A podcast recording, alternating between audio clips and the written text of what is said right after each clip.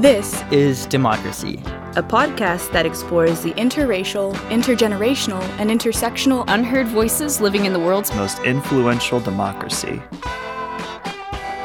Welcome to our new episode of This is Democracy. Uh, we have a very special episode uh, this week. Uh, we always have uh, extraordinarily interesting guests on, but I think uh, today we have one of the most interesting guests that I've had the opportunity to meet in many years uh, Ambassador Samantha Power.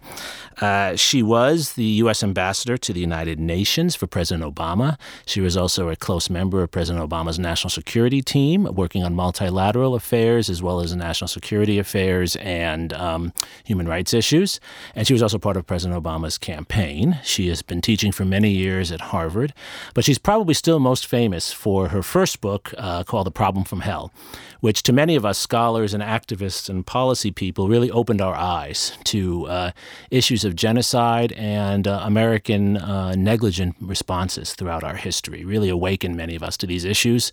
She has now just published a new memoir that I had the uh, fortune to finish reading last night, uh, which is really about her life story uh, and uh, a parable in some ways for American foreign policy and the changes in our international system through her uh, experience as an immigrant, as an intellectual, as a policymaker, and as a teacher, and as a mother. Uh, so it's really wonderful to have you on, Samantha. I'm so pleased to be here. Thank you for being here. Uh, before we turn to Ambassador Power, we have, of course, our scene setting poem from Mr. Zachary Suri. Uh, Zachary, what's the title of your poem? To the Rest of Humanity. Well, let's hear it. I think I first wondered about diplomacy driving on a dirt road near Agra and cows bathing in the river. And I think I thought of it as that, bouncing between the seat cushions and the tea stands and dew grass on the side of a highway, knowing the ancient fort on the other side of the ridge, and which water is safe to drink on plastic chairs clustered on the lawns of humidity international feeling between the Japanese Toyota, the American tea drinker, and the Uttar Pradesh afternoon breaking over the hills like sunrise, but at four o'clock when you still have to get to Jaipur before dark, speeding through the trees like you're flying into Rajasthan. And I think we are all like this at one point in our lives. The Hindu Jewish great great grandson of immigrants sinking into endless metropolises and Taj Mahals like the solid wonderment of adolescence finding meaning. And I can't tell, but sometimes I feel like Saleem Sinai and Midnight's Children, like I can feel my generation of humanity like the typeface of my life. And sometimes I'm not sure if it's Comic Sans or Times New Roman, but we are drawn to each other as if by candlelight. And often I wonder if we are like every other generation, the lost ones and heroes, the saintly ones and the ones tearing through decency with giant shears. And I bet we all want to find some token of goodwill in the middle of the night in the dumpsters behind the high school to hand over to birds or to the wind, knowing we can find someone like us. Hmm. What is your poem about, Zachary? Well, my poem is really about uh, human connections and how, particularly as Americans uh, and people who come from all over the world, we we feel like the world is very small, like we know so many different cultures, but at the same time, we often get caught up in our daily lives and what's going on in our own bubble, and we, f- we forget the connections that we have to other people and other people's suffering. Hmm. Do you agree, Samantha? That we forget? um, I think, first of all, Zach, it's a beautiful poem. Thank you. Um, and uh, it's an amazing way, I think, to remind people of the humanity that sometimes sometimes get lost when we talk about big geopolitical and strategic issues, and so to, to um, bring it back down to earth to a single individual encountering multiple cultures, um, it's exactly the right way to do it. Um, I mean, I think certainly, you know, when people feel fear and um, dislocation, as is occurring more and more in different yes. parts of the world, yes. Um, it's harder to feel that that shared humanity. I remember when I was maybe a little bit older than your son somebody pointed out that all of us have kind of different circles of identity. So now I have the identity, as you noted, as a mother, as a, you and I are both professors, both Americans. I'm an immigrant. You know, you have all these. I'm a Red Sox fan. We have all these Hiss, circles. Boo. it's okay. you know, no one has to gloat. We're done. We're toast. Um, but but but at at times of tumult or um, scarcity, your your circles of identity can shrink to just one, yes. Um, yes. and you can be only American or only a Democrat or only a Republican or only a Catholic in my case. Um, and and that's I think what's happening in a, in a lot of different parts of the world. And and how did you come to these issues? You talk about this a lot in your memoir, uh, but I guess the question I came away from was what what drove you in, internally to these issues. Well, I don't think that any of us really know. I think it's a swirl of uh, factors. I, I try to play it straight and just say, kind of in a way, here, here's my story. Here's what happened. Here's how it unfolded. So, you know, here here are the circumstances that I lived with in Ireland when I was a child, with, with a father who was incredibly loving, but also an alcoholic, and and so I describe.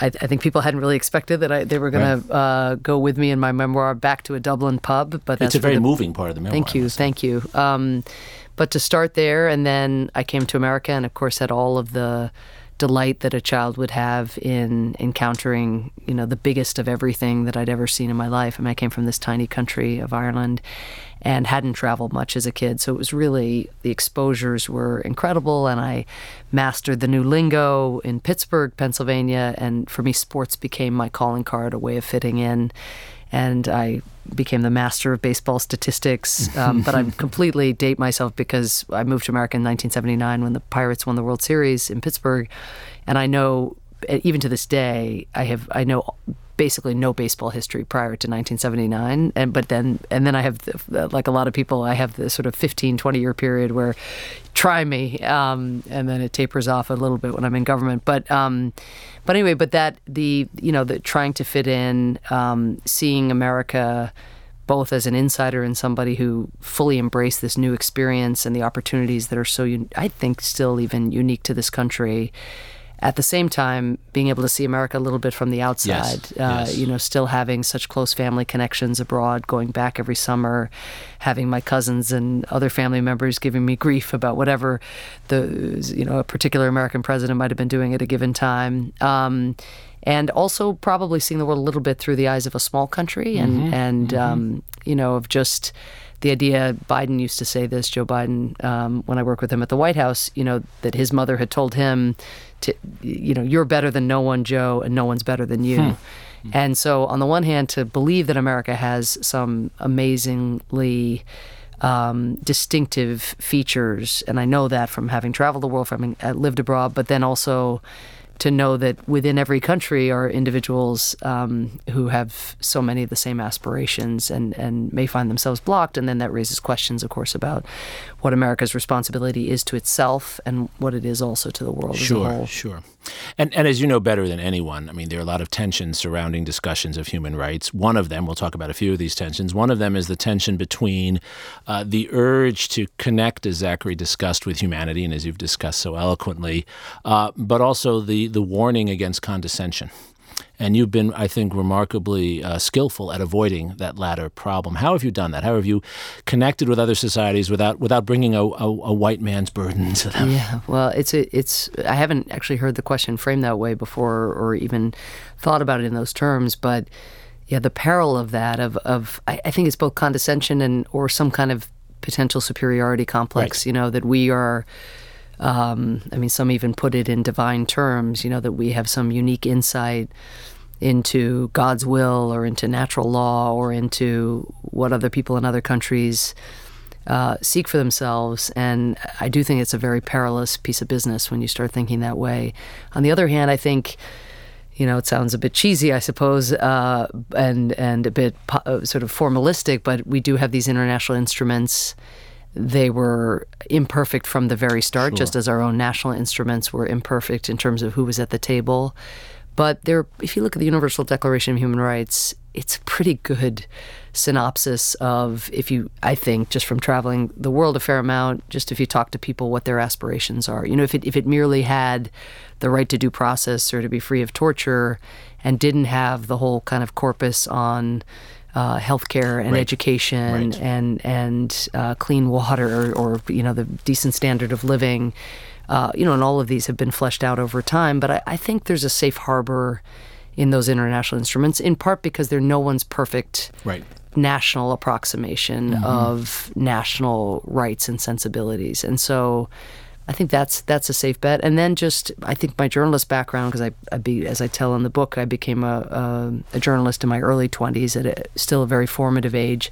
I hope I'm still at a formative age. I'm not sure, but uh, but uh, but as a journalist, just getting in that habit of being a bit suspicious of officialdom and just wanting to get out and about Sure. and to to understand or to hear from people firsthand kind of how things are affecting them and what those aspirations are and not not assuming too much from far away but that again I, I Sure. don't want to pretend that you have some uh, Gallup uh, polling, I hope not. You know, sort of thing in your head where you can go and do a, per, you know, and, and sort of Right. ascertain in some in some really tight way, you know, people's aspirations. It's, it's such a general uh, concept, but it, but at least that curiosity, um, and then and then just the more time you spend abroad, I think just to see that nobody wants to be dealing with corrupt officials. Everybody wants to be able to get rid of officials who aren't delivering, you know, social and economically or uh, you know, again, corruption-free governance in their neighborhoods. Um, nobody wants to be tortured. Everybody, again, wants to be able to hold accountable those who would commit those kinds of crimes. So there is,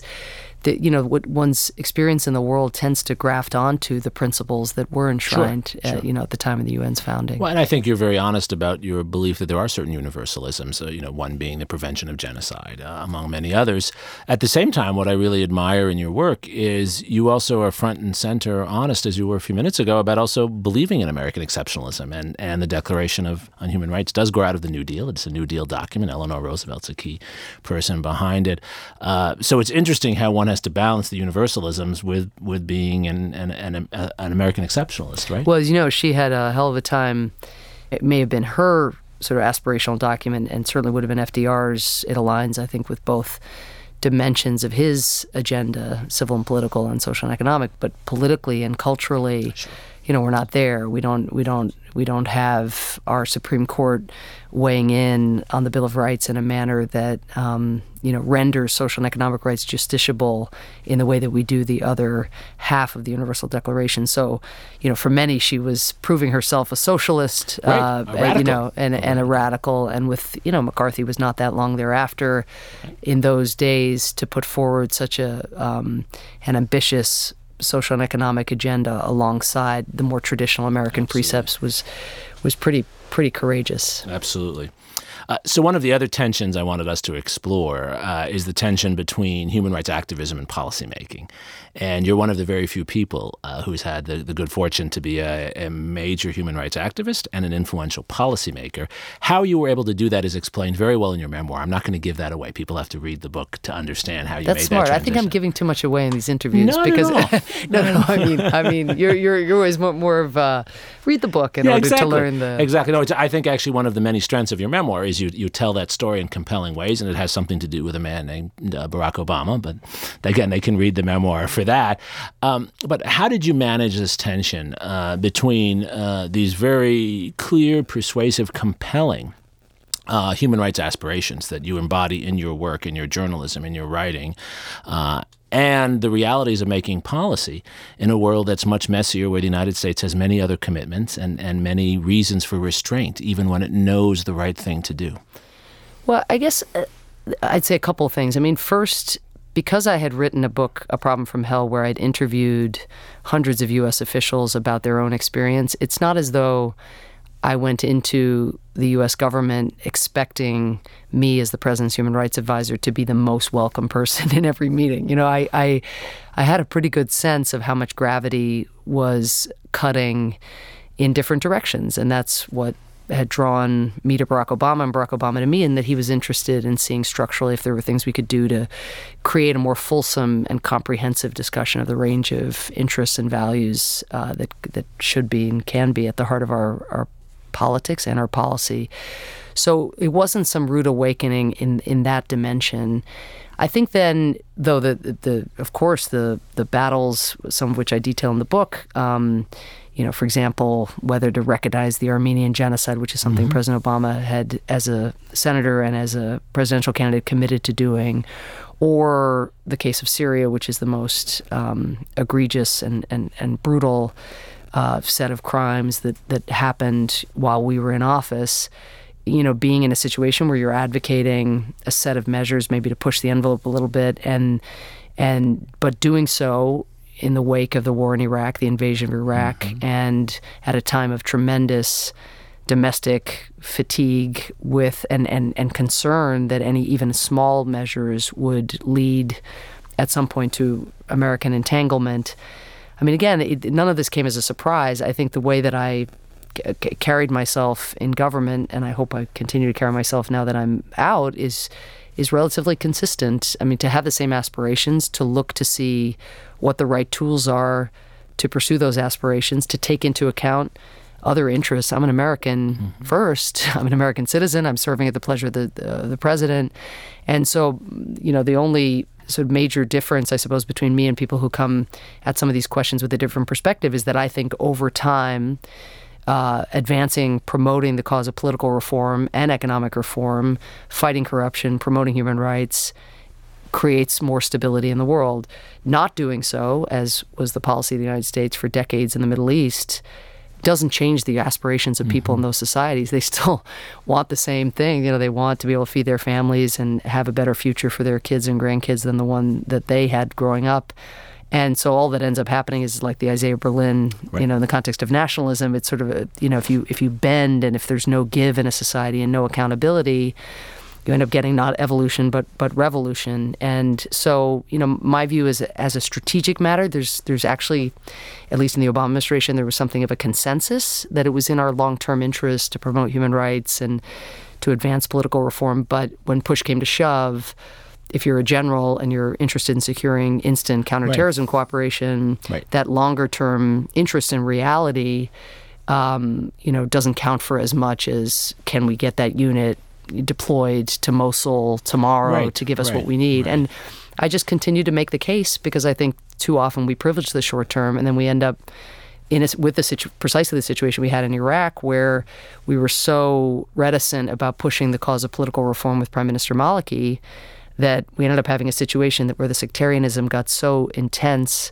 that having vanquished Al Qaeda, having orchestrated a surge and cooperated with the Sunni awakening and, and, and really putting Iraq on a better footing than it had been in, of course, in the immediate aftermath of the invasion and giving Iraqis a chance to have their own democratic election, the human rights abuses carried out by the government ended up driving so many people in Iraq into extremist uh, positions that they hadn't taken before, and indeed ended up, uh, you know, constituting the backbone for ISIS. So what can seem like it's kind of good for our security in the short term, and, and, and again, there are dozens of examples like that. Not everything produces a, a long-term.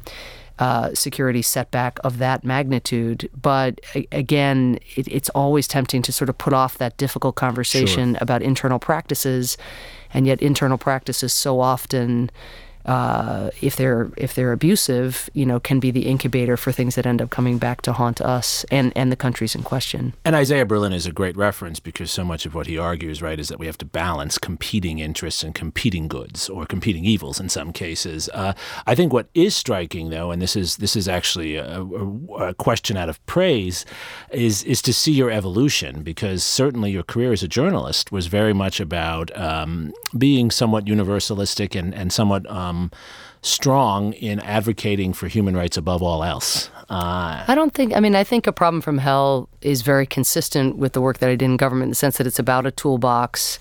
You know, it's not a sort of one size fits all. Um, policymakers, I mean, my lament in, in A Problem from Hell was, was quite modest in the sense that it was how is it that atrocities just don't rise in the government to warrant their own senior discussion? And if they'd risen, you know, who knows what anybody would have decided at the highest level. I mean, in Bosnia, I thought the use of force was necessary, you know, because every other tool in the toolbox had been tried. And I, you know, being on the ground, I could see just the sort of limits of the capabilities sure. of the of the perpetrator and so again I was too young to have the opinions I did I think or to probably in retrospect as I and I try to show this in the book so I did in that instance but I also think that that was borne out when the United States and NATO got involved, the war was brought to an end within a couple weeks with no casualties and so forth for the U.S. But it, it never deals with the structural forces, military force never deals with the structural forces that give rise to crimes of that magnitude in the first place. But I think my evolution is different than the one that you you describe. Okay. I think it's much more about how to do it. It's not. I mean, my my I never I never thought that there was a categorical imperative to do this or that or right. the other thing other than have a meeting, open the toolbox and then figure out from a sure. consequentialist standpoint which tool should be employed.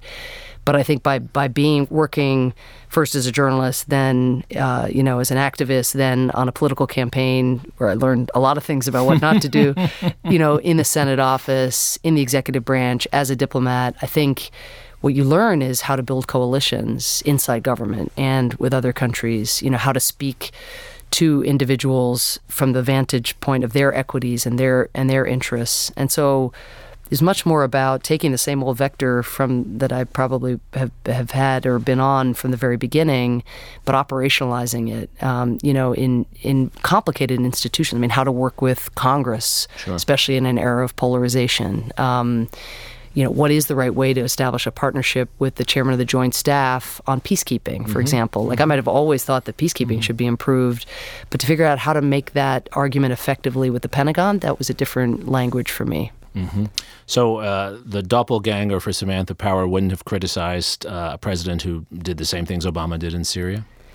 Well, I get I get into that in the book. I mean, I, I, I would have said what I said in government. I didn't. There's nothing I would have said outside that I didn't say right. in the media. Maybe my tone would have been a little bit different, less respectful because he wasn't my boss. right. but um, no, I mean, I said, look, when when people like John McCain and the editorial board of the Wall Street Journal were calling for my resignation over Syria, deeming me a hypocrite. I write in the book, you know, had I been on the outside, I probably would have thought the same of me. Like, how could I be in there? But that said, on the outside, I also wouldn't have been able to know what, as it happens, it was me. But but what what some individual what they what are they doing internally? Sure. Um, you know, I wouldn't have known about the negotiations I was doing with the Russians to try to get political prisoners out of jail or to get humanitarian aid to parts of the country that were not being reached. Nor would I have known from the outside what again, it happens to be me, but what an individual um, is arguing internally, what they're pushing the president to do. Makes so, sense. you know, I don't, I don't feel morally compromised. I feel heartbroken. Right. Right. And and I think I mean having an evolving career is a strength. By the way, uh, I have an evolving yeah. career. I just think this idea that there's like a, a caricature of who I, uh, I, I wish people would actually go back and not not to say that you haven't you probably assigned your courses and do go back and read it, but I think that there's just a caricature of my younger self, yes. which is which is pretty. It's not. It's it's pretty true in general of how anybody who uses the word idealism is likely to be pigeonholed. And so if I sound a little uh, testy about it, you know, I just sort of feel like, geez, I did spend five years on that book talking about a very elaborate toolbox, and I did spend uh, a, a, decade thought, talking in consequentialist terms about what various tools you know could be applied in particular circumstances and then I did go into government and uh, you know on Syria it's the obvious case in which you see the limits of the toolbox yes. because yes. we used every tool in the toolbox short of military force so, you know, that in that sense, a problem from hell kind of occupies a safer space because it's never really tested. You know, I can say to you, I, I didn't advocate the U.S. military going into Rwanda, nor would I 6 mm months after mm Somalia. I and and my you know when I look back on Rwanda, I look at radio jamming and denouncing and expelling the Rwandan ambassador to you know to the UN. But the truth is, as Syria shows, it may well be that you do everything short of the big thing, right. and it, it may mitigate at the margins, but uh, but it may not end. Uh, you know, a grave human rights crisis of the magnitude of a Rwanda or a Syria, and so in that sense, um, some of those ideas, you know, inevitably because nothing was done in the face of genocide, or if anything, you, you know, in the case of Rwanda, peacekeepers were pulled out, but the but the larger proposition goes untested. Yes. And yes. so the Obama administration, in a way, tests it because right. we're actually employing the tools and you see mitigation rather than salvation. That's a very helpful way to think about it. Thank you. Zachary, you had a question. Yeah. Uh, how do you think we get uh, young people who, who've grown up in the United States with this sort of idea of exceptionalism to care about other societies and in international cooperation? Um, well, I think we start with a with an amazing foundation because we are a country of immigrants and we have in our midst people from so many different walks of life. Granted, this is now a, a much more contested proposition that we're a nation of immigrants, but you know, no matter what the rhetoric is out of politicians or even how policies change day to day, you just look around. I mean, I, I write in the book about uh, helping preside over a naturalization ceremony where our nanny, who helped me raise my kids, but also was the sole reason I was able to do my job as UN ambassador, um, but she was becoming an American, and I looked out at the sea of faces which were so diverse. And you know, the minute they'd sworn in, they were American suddenly. I mean, they, they like. I mean, it was just the most, just that sense that their names were now American names. They'd gone from being Costa Rican or Uzbek or you know Chinese, and and and suddenly they were American in that instant.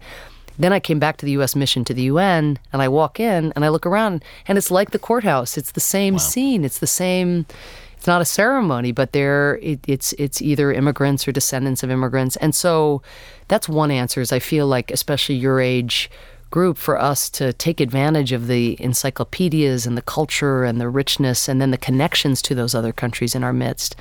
But then also, you know, the point I was making earlier um, about how our interests as a country are kind of connected to the fate of people abroad. I don't mean in some kind of you know touchy feely way that can't we all get along and everything everybody will be so happy here if they're happy there you know.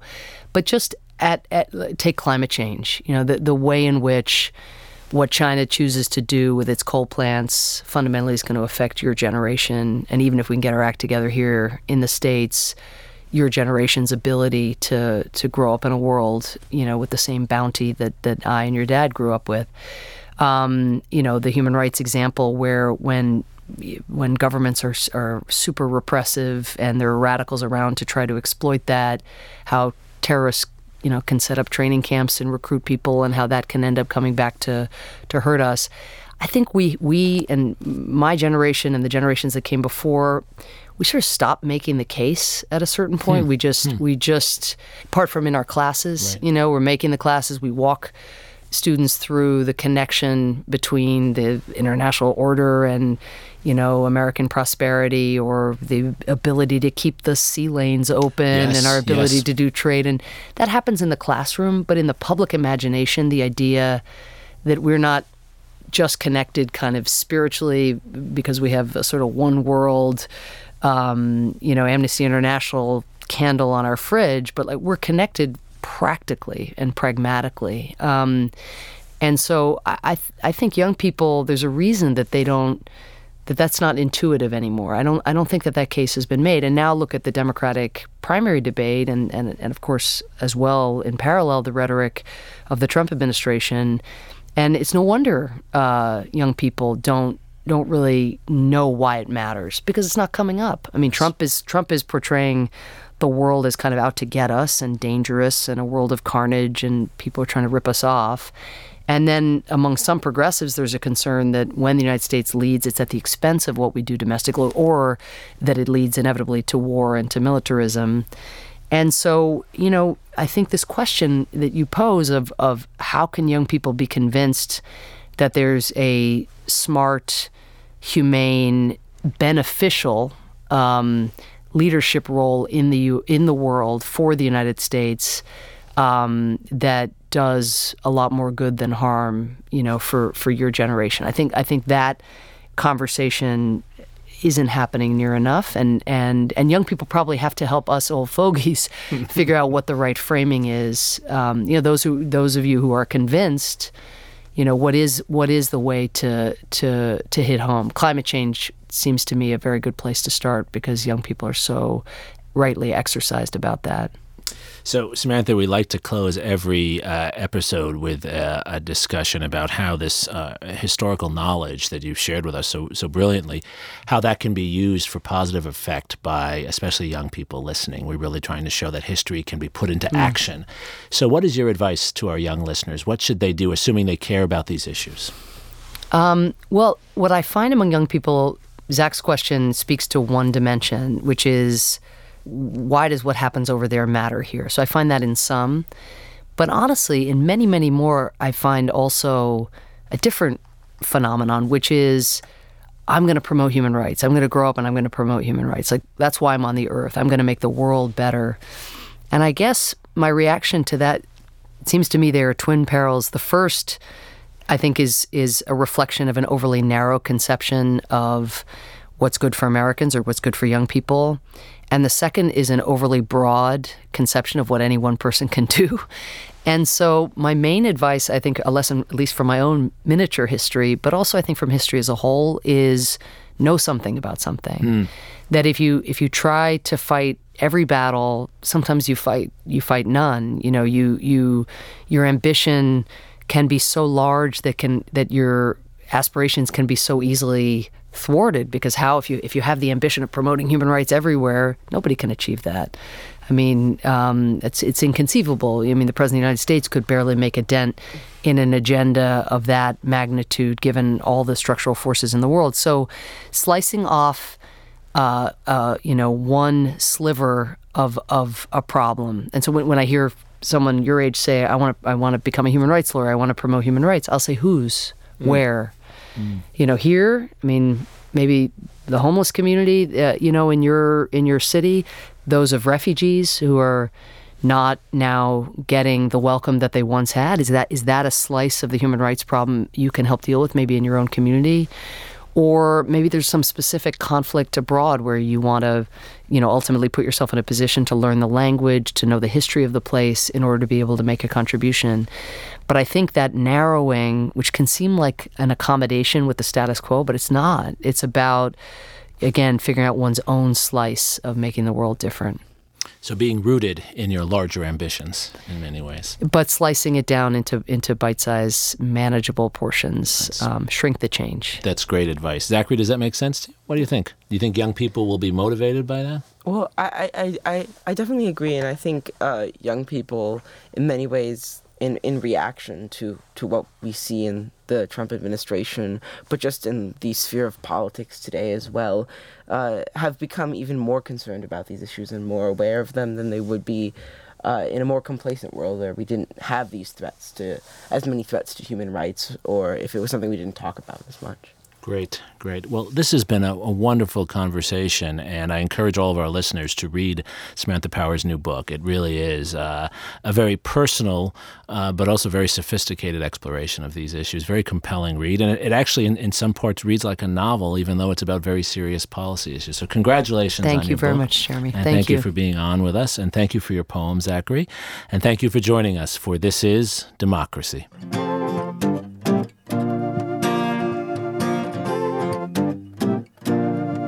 This podcast is produced by the Liberal Arts Development Studio and the College of Liberal Arts at the University of Texas at Austin. The music in this episode was written and recorded by Harrison Lemke, and you can find his music at harrisonlemke.com. Subscribe and stay tuned for a new episode every Thursday featuring new perspectives on democracy.